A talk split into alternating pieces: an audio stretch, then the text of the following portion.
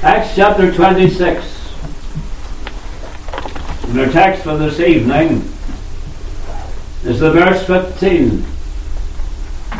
There in verse 15, and I said, Who art thou, Lord? And he said, I am Jesus, whom thou persecutest. Grace. Grace, a word that is found 125 times in the New Testament. A word that we're used hearing. A word that we may use in conversation. And certainly a word that is used by preachers in declaring God's word. Grace. But what does grace mean? We sang these two hymns tonight, and grace is mentioned in both the hymns. But what does grace mean?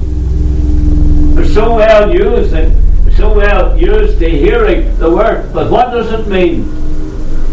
Well, simply put,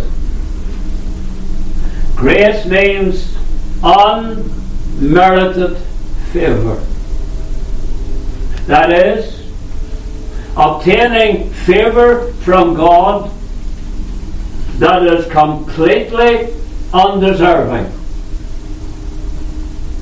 Instead of judgment, grace. Instead of punishment, grace. Instead of condemnation, grace. We receive precious benefits from the hand of the Lord our God, which are completely undeserved. And we say, well, that was the grace of God. And when it comes to the salvation of man's soul, that is all of grace. All of grace because no son of Adam deserves or merits salvation. No son of Adam deserves or merits salvation. Salvation is all of grace. Another Paul said, For by grace are ye saved, Ephesians 2 and 8. And no wonder then did that converted slave trader, John Newton, when writing that hymn, describe it as amazing grace. How sweet the sound saved a wretch like me. He called it amazing grace. And we sang tonight our opening hymn by Julia Johnston. And how did she describe the grace? She called it marvelous grace of our loving Lord. And no wonder that Paul the Apostle spoke about grace more than anyone else in the New Testament. Paul had much to say about grace. Because if any man knew anything about grace, and certainly the saving grace of God, the amazing grace, the marvelous grace, it was the Apostle Paul. Everything about that man's life was grace. If you want to see saving grace in a man's life, look at Paul or Saul of Tarsus, as he was once known by. Christ, Jesus, came into the world to save sinners, but Paul didn't stop there. Christ Jesus came into the world to save sinners, of whom I am chief. Regarded himself as being the chief of sinners. He looked upon himself and really was saying, No one was as great a sinner as I was. And you know, when we look tonight at this portion of Scripture, and we look tonight at Paul's testimony before Agrippa, you'll find it hard to disagree with Paul. And what was done in Paul's life could not be described any other way than by grace. Marvelous, infinite, matchless grace. From sinner to saint. From sinner to saint. From murderer to missionary. From one who persecuted the church to one who became a preacher of the gospel you can see the evidence of the saving grace of God in his life. And there on the Damascus Road, God, by his grace, if you like, tamed the terrorist. Brought this man, hard hearted man, brought him to his knees and made him a saint of God. Made him one of the greatest preachers who ever lived outside of Christ. Made him one of the greatest missionaries who ever lived. Holly. Grace.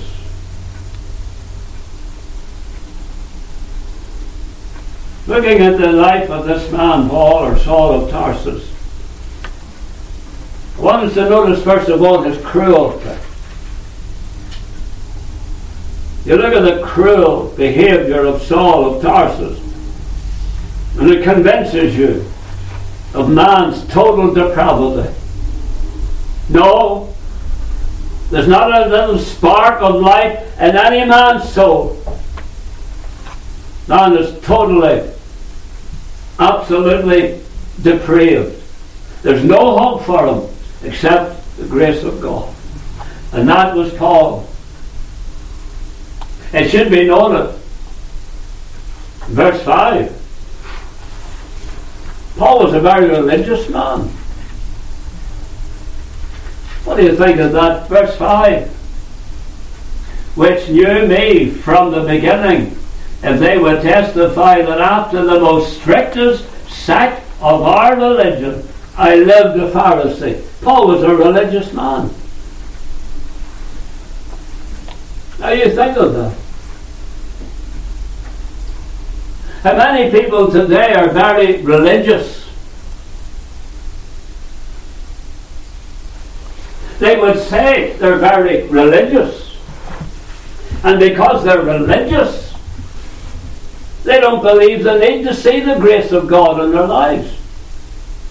They don't need to experience the saving grace of God. They've got their religion. Paul was religious. But he needed God's grace. And we see how cruel religionists can be. You think of the Protestant Reformation. And there the Church of Rome took the likes of Ridley, Cranmer, tied them to the stake and set them on fire, burned them, all in the name of religion. And a hatred for the truth of God's Word and the truth of the gospel. Notice here, first of all, his attitude. When Paul persecuted the saints of God, he believed he was doing the right thing. Look at verse 9. I verily thought with myself that I ought to do many things contrary to the name of Jesus of Nazareth. That's the last time we have that title, Jesus of Nazareth, in the book of Acts. Jesus of Nazareth, we have that title seven times. This is the last reference to Jesus of Nazareth. But notice, Paul says, I verily thought with myself that I ought to do many things contrary to the name of Jesus of Nazareth. That was his attitude. That's what he thought he should be doing.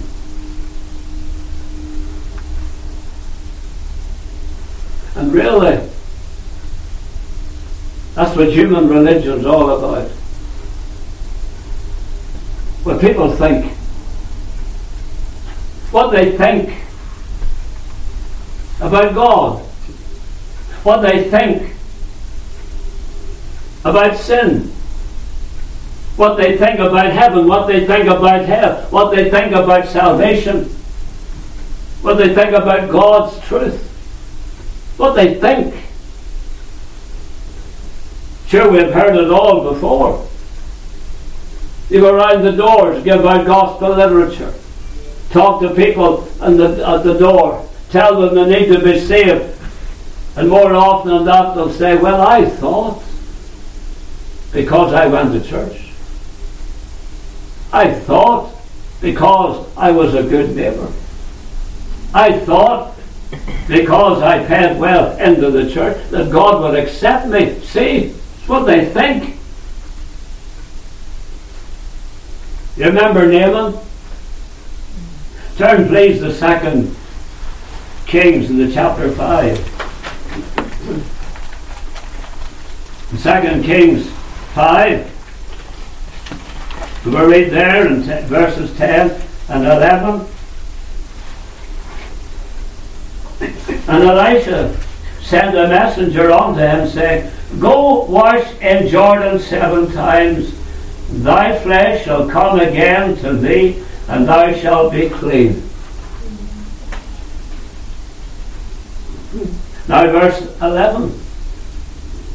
But Naaman was wroth and went away and said, Behold, I thought. See, same attitude. I thought he will surely come out to me and stand and call on the name of the Lord his God and strike his hand over the place and recover the leper. I thought. I thought. Well, you go down the chapter, verses 14 and 15. Then went he down.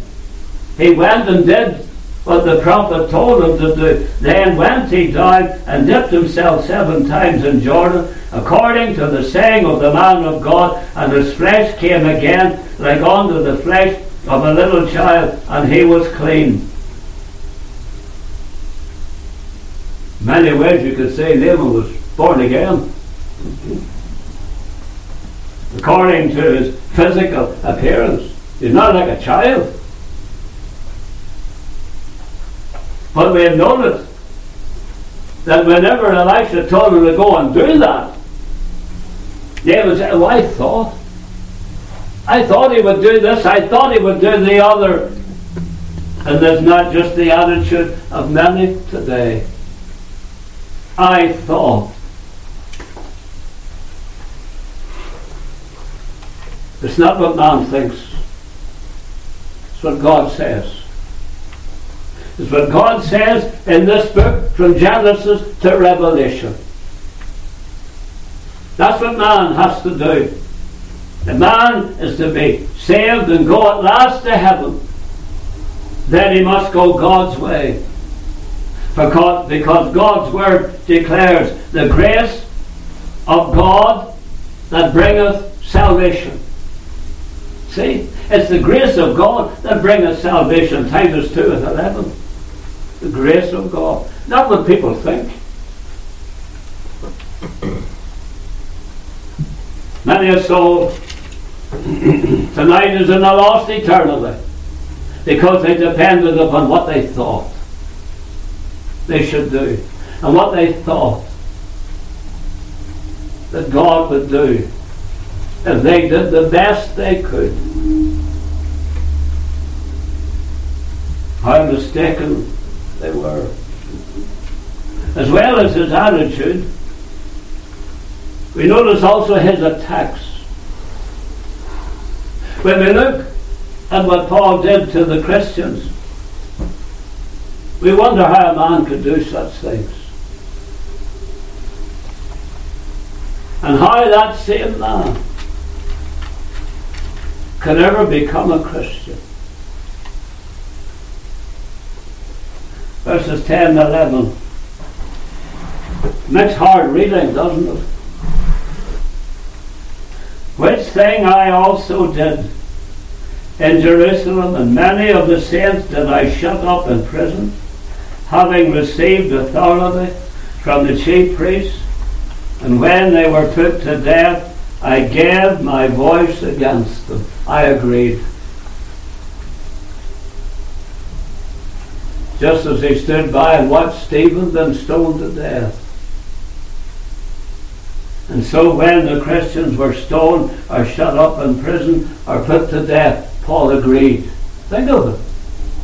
He agreed what was done. And I punished them all. In every synagogue, listen, and compelled them to blaspheme.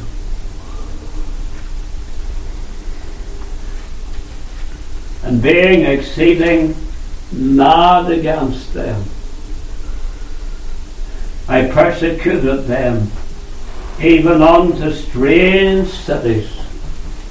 In other words, he drove them out from their home and drove them out from their own cities. He was exceedingly mad against them. You look at that and you say, there possibly be any hope for an individual like that, an individual who behaved in that way? Is there any hope?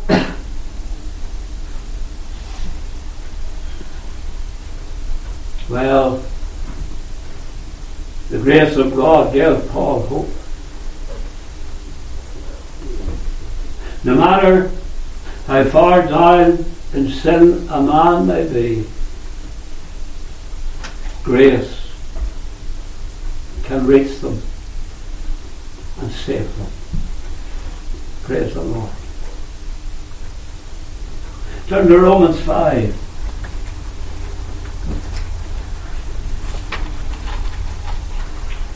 Romans 5.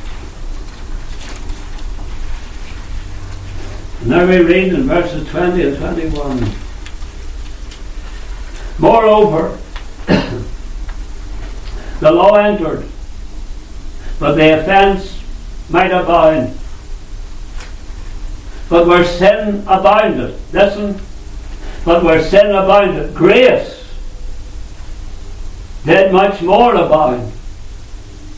That as sin hath reigned unto death, even so might grace reign through righteousness unto eternal life by Jesus Christ our Lord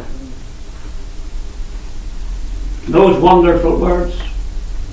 But the grace of God, moreover, the law entered that the offence might abound, but where sin abounded, grace did much more abound. That word abound. That word abound means over and above. Where sin abounded, grace did much more abound, over and above sins that any man could commit. A man's sin accumulated over his lifetime. They appear before God like a, like a huge mountain. A mountain of sin. And that man may say, There's no hope for me. There's no hope for me. Look at my sins. They're as high as a mountain. But where sin abounds, grace doth much more abound. Grace goes over and above. Any man who has a mountain of sin down to his name, think of that. Over and above. Grace goes over and above a man's sin. That's marvelous grace. That's amazing grace. That's the saving grace of God. And Paul experienced it in his life. And every one of us here tonight who's saved, we can say, I'm saved by grace alone. This is all my plea. Jesus died for sinful men, and Jesus died for me. And he saved me by his grace. By his grace. I didn't deserve it. Deserve the lowest hell. Deserve to be cast out of God's sight forever. But grace changed all of that. For where sin abounds, grace doth much more abound.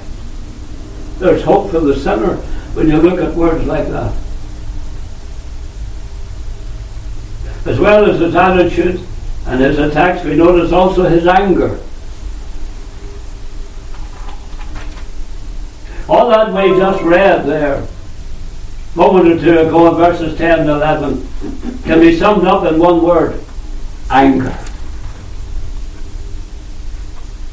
Here was the fruit of Paul's anger. Hatred for the saints of God. He had a hatred them. Think of it. When the saints of God were put to death, Paul agreed. Paul was all on for it. Paul added, as it were, his amens to the death of God's people. He was an angry individual. And how could a monster really, with such anger and hatred in his heart, how could that monster be tamed? Only by the grace of God. Praise the Lord. Only by the grace of God. And oh, what a change was wrought by God's grace in Paul's life. Because only grace could replace the anger and the hatred with love and compassion. Turn please to Romans chapter 9. Near the words of the same man. Hear the words of the same individual who testified before Agrippa and told Agrippa all that he did. It's the same man, only changed by the grace of God. And what did he say? Uh, Romans 9, the opening three verses. I say the truth in Christ, I lie not. My conscience also bearing me witness in the Holy Ghost that I have great heaviness and continual sorrow in my heart. Who for? For I could wish that myself were accursed from Christ for my brethren, my kinsmen, according to the flesh.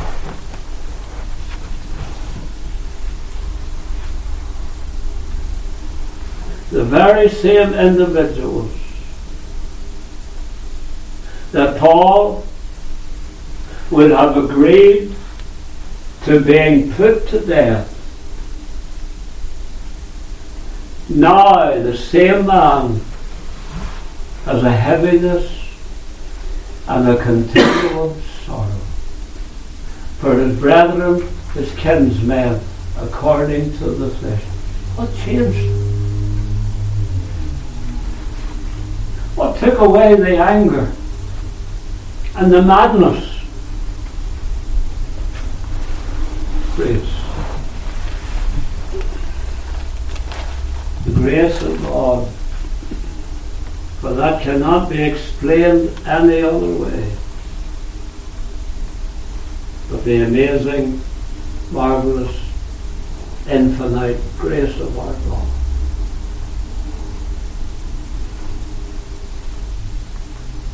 As well as Paul and his cruelty. We come now to Paul and his conversion. On his way to persecute more of God's people, he met the Lord. He was going to persecute God's people, and on the Damascus road he met God himself. There, verse 13.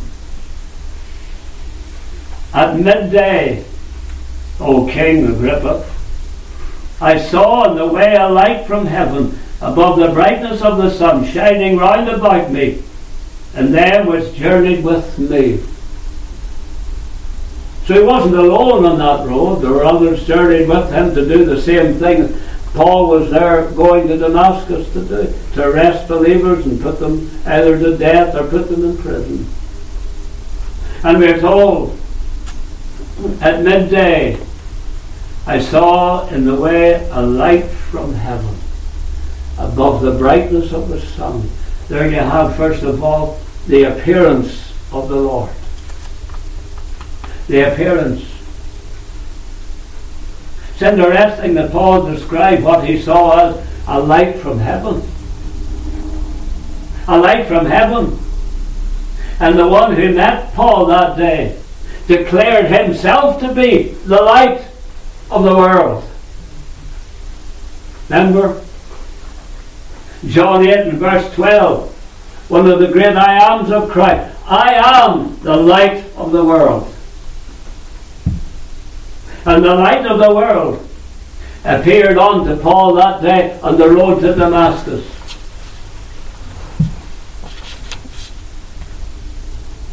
And the Lord Jesus is the light that came down from heaven. Now, what Paul said, there was a light from heaven. And the light from heaven was none other than Christ that day on the road to Damascus. He that followeth me shall not walk in darkness, but shall have the light of life. And that day, Paul received the light of life. That day on the Damascus road, Saul of Tarsus walked no more in darkness. For there he received the light of life. And instantaneously, by the grace of God, he became a new creature in Christ Jesus.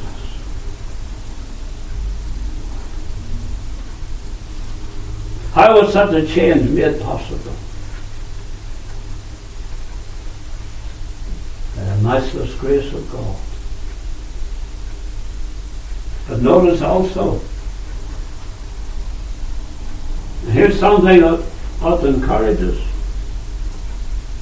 You notice it was a direct intervention by the Lord.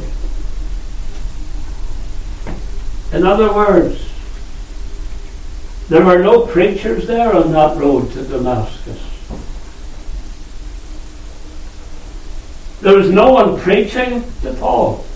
Oh, no, no doubt he heard the gospel from those that he had persecuted. But here was Paul, or Saul of Tarsus, and there was no preacher there on that road The Lord dealt with him directly.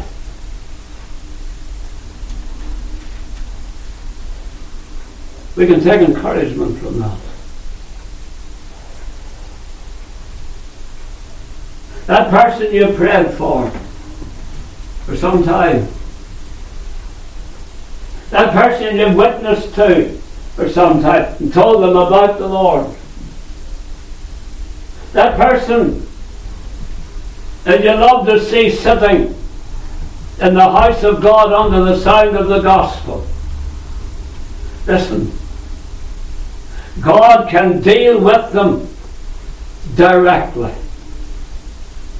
They received the word. You prayed for them. But just as the Lord did with Saul of Tarsus, the Lord can deal with them directly. You can be sitting here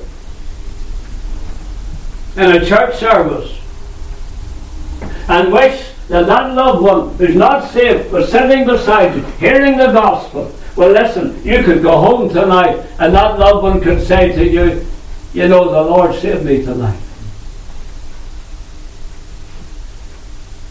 The Lord dealt with me tonight here in my home. Here in our home. That's how the Lord dealt with Saul. He dealt with him directly. As I say, we can take encouragement from that. And that was indeed an act of God's grace.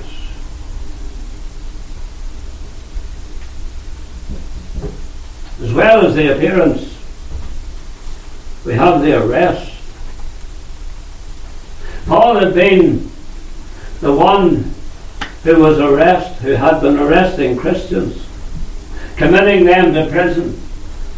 But now he's arrested. Verse 14. And when we were all fallen to the earth, I heard a voice speaking unto me and saying in the Hebrew tongue, Saul, Saul, why persecutest thou me? It is hard for thee to kick against the pricks. Notice something here. But already pointed out, and the scriptures tell us, there were others who were on that road with Paul, going to persecute more believers. So Paul wasn't alone. Yet, what do we read in that verse? Paul says, in verse 14 again. And when we were all fallen to the earth, I heard a voice speaking unto me. The Lord didn't speak to the others on that road. Oh, they heard a voice and saw no man. But the Lord didn't speak to the others who were with Paul. Isn't that what Paul says? I heard a voice speaking unto me. The Lord spoke to Paul. I heard a voice speaking unto me. Acts 9, where we read about the conversion of Paul. Acts 9 and verse 7. And the men which journeyed with me stood speechless, hearing a voice, but seeing no man. They heard the voice all right. But that voice was speaking to Paul. That voice didn't speak to anyone else in that road. And I would say once again, there you have an example of God's grace. And listen, when God speaks to an individual in a meeting, that's an act of God's grace. God could leave could have sinners come in to gospel meetings and not speak to them at all. But when God speaks to an individual, that's an act of grace. And there you see the grace of God in Paul's life there on the Damascus Road, where Paul was able to say, I heard a voice speaking unto me. The Lord spoke to Paul. Didn't speak to anybody else. there on that road. And if he speaks to sinners, if the sinner is sitting in a gospel meeting and he knows the Lord's speaking to me, then he ought to listen to these words today. If you will hear his voice, harden not your heart. Harden not your heart. Indeed, that sinner ought to thank God that the Lord did speak and has spoken to. Because here you had Paul's companions in crime. Lord didn't speak to the rest of them, he spoke to Paul. That's grace. That was the grace of God in Paul's life.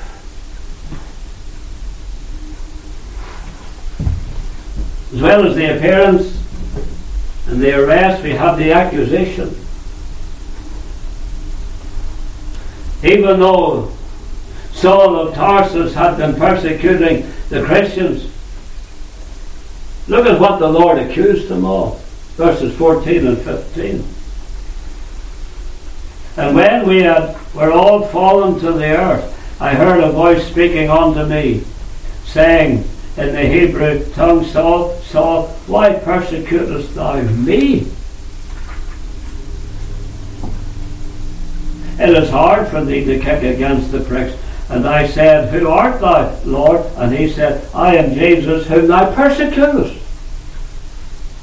But sure we have read in those verses 10 and 11 what Paul was doing. It was all against the believers. And yet here the Lord says, Paul, why persecutest thou me? In other words, lift a hand against the Christian and you lift that hand against Christ. Because as Christians, we form the body of Christ, and Christ is the head. Colossians 1 verse 18, and He is the head of the body, the church. And so when believers are persecuted, as the Lord said to Paul, Why persecutest thou me? As I said, lift a hand against believers, and lift a hand against Christians, and you do it against Christ. Because he's the head of the body. He's the head of the body, which is the church. And yet,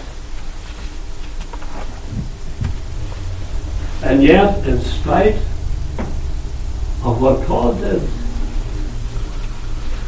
and the Lord said to Paul, Why persecutest thou me? Yet, the Lord still saved Paul. In spite of what he did against the Lord. In spite of persecuting the Lord Jesus.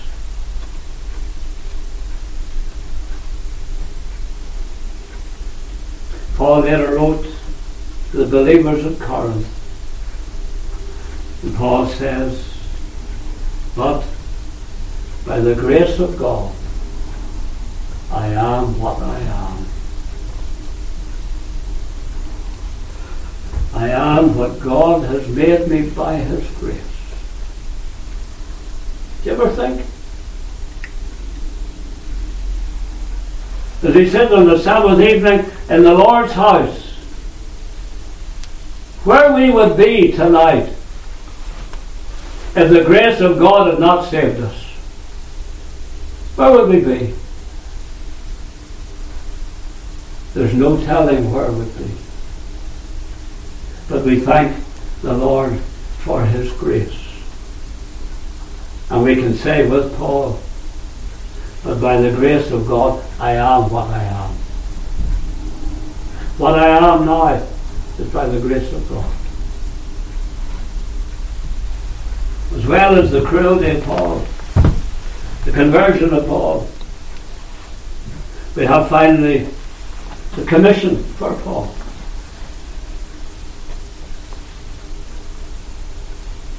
The gentleman who led me to Christ, 5th of May, 1969, a Monday evening about 9.30. Tandragee Free Presbyterian Church. That man was a personal worker. Tommy Ryans. I thank the Lord for him. Tommy Ryans, before the church had a minister of his own, conducted a Monday night Bible study for young people. I regarded myself as a young person then. Went along to that Bible study. Went along for about three months, and then on that great night the Lord saved me. But you know, Tommy had a, a badge in his lapel.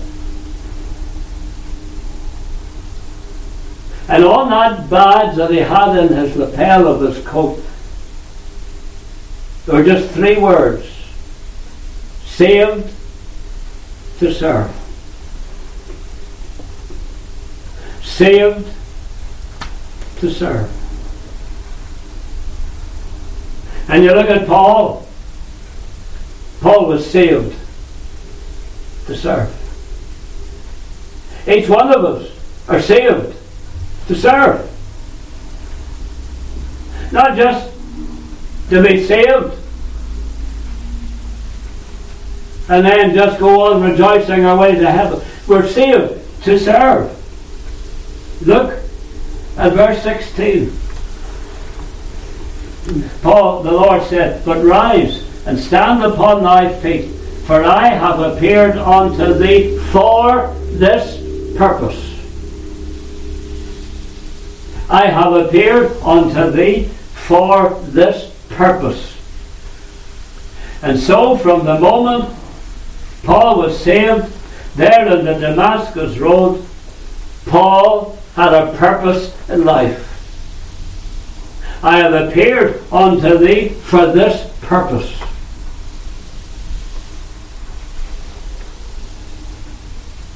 You recall there back in Acts 9 where he was converted. The Lord appeared unto him, arrested him. You remember what Paul said? Lord, what would thou have me to do?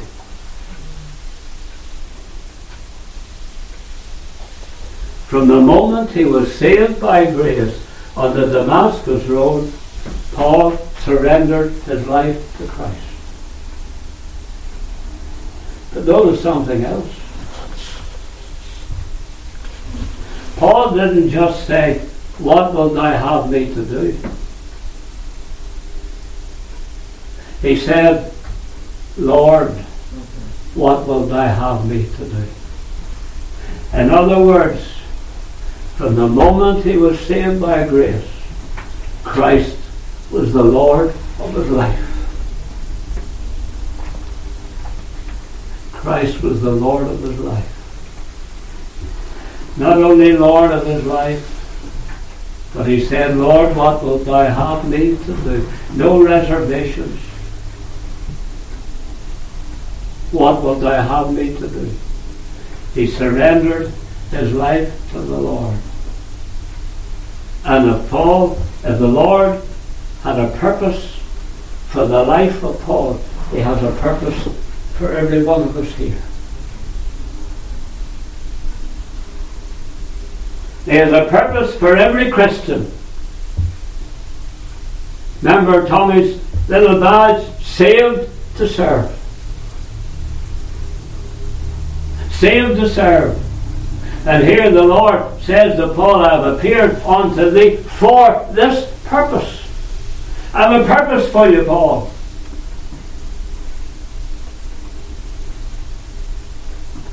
And here we have this man on his knees, acknowledging Christ as the Lord of his life. There on that road to Damascus, telling the Lord, What will thou have me to do? Send, surrendering his life to the Lord. And you look at it again and you say, How could such a change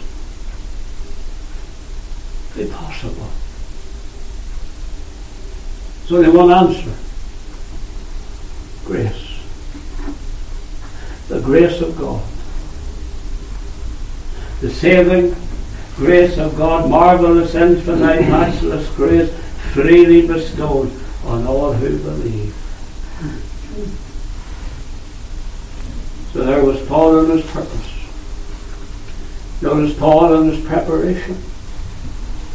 Because the Lord said, verse 16, But rise and stand upon thy feet, for I have appeared unto thee for this purpose, listen, to make thee a minister and a witness, both of these things which thou hast seen, and of those things in which I will appear unto thee. For I have appeared unto thee for this purpose, to make thee a minister. That's right. To make thee a minister. It's the Lord that does the making of ministers. Remember what the Lord said to his first disciples? Matthew 4 19. Follow me, and I will what? Make you fishers of men. The verse that was used to call me into the ministry. Follow me, and I will make you. I'll make you fishers of men. And here's Paul and the Lord tells them, I have appeared unto you for this purpose, to make thee a minister. Yes. It's good to have our seminaries and our students to attend and study. The seminaries do not make ministers. Christ does the making. The Lord is the one who does the making. I've appeared unto you for this purpose, to make you, to make you a minister. Seminaries are necessary, of course. But the Lord is the one who does the making.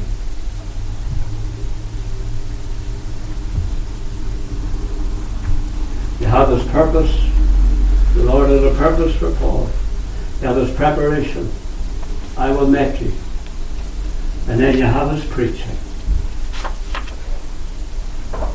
just amazing. When you look at that,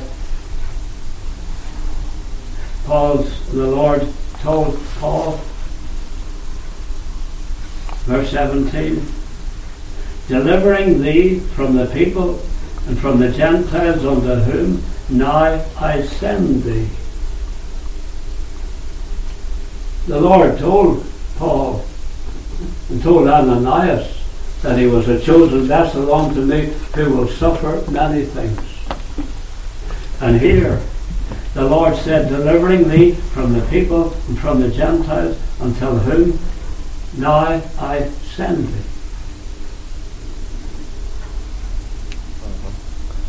You see, a man's life is immortal until his work for God is done. The Lord was going to send Paul here to the Gentiles and to others with the gospel. And he told them they would suffer many things. He may suffer many things. But nothing would happen to Paul until his work for God was finished. Until his work was done. And the Lord said, Deliver thee from the people and from the Gentiles, unto whom now I send thee. verse 18, here's his preaching. To open their eyes and to turn them from darkness to light and from the power of Satan unto God, that they may receive forgiveness of sins and inheritance among them which are sanctified by faith that is in thee.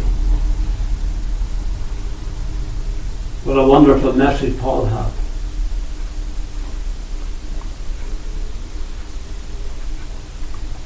And there he is, the man who spoke just a few verses before about what he did to believers, what he did to Christians, what he did to the church. And lo and behold, he's now going to be sent forth to preach the very gospel he hated. and to open their eyes by the grace of God and to turn them from darkness to light, from the power of Satan unto God, that they may receive forgiveness of sins and inheritance among them which are sanctified by faith that is in me. Didn't Paul have a great message? Er Boy, he did.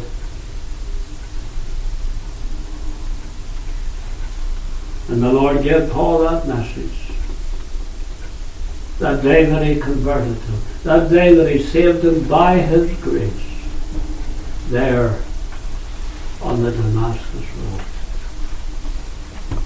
And the Lord bless his word to our hearts tonight as we have considered the amazing grace of God in this man Paul's life. Let's bow in prayer. Oh, our dear Lord and loving God, we thank Thee for showing us again examples of the grace of God in Paul's life. Amazing grace that changed this man, changed them from persecuting the saints to go out and preach to sinners. We thank Thee, Lord, for reminding us that Thou hast a purpose for every Christian. Even, Lord, as Thou did show Paul, Thou dost have a purpose for him. And Lord, we know Thou hast a purpose for us all. May we, Lord, seek Thy face to discern what that purpose is. Lord, we might serve Thee with nothing less than our all. Lord, we thank Thee for this day. Pray Thou would be with us now as we leave the house of God. Lord, be with us throughout this week. Keep us safe and healthy and well. And bless us, Lord, until we meet again. Now may the grace of the Lord Jesus Christ the love of God and the fellowship of the Holy Spirit be your abiding portion now. And until the day breaks and the shadows, they all flee away. Amen.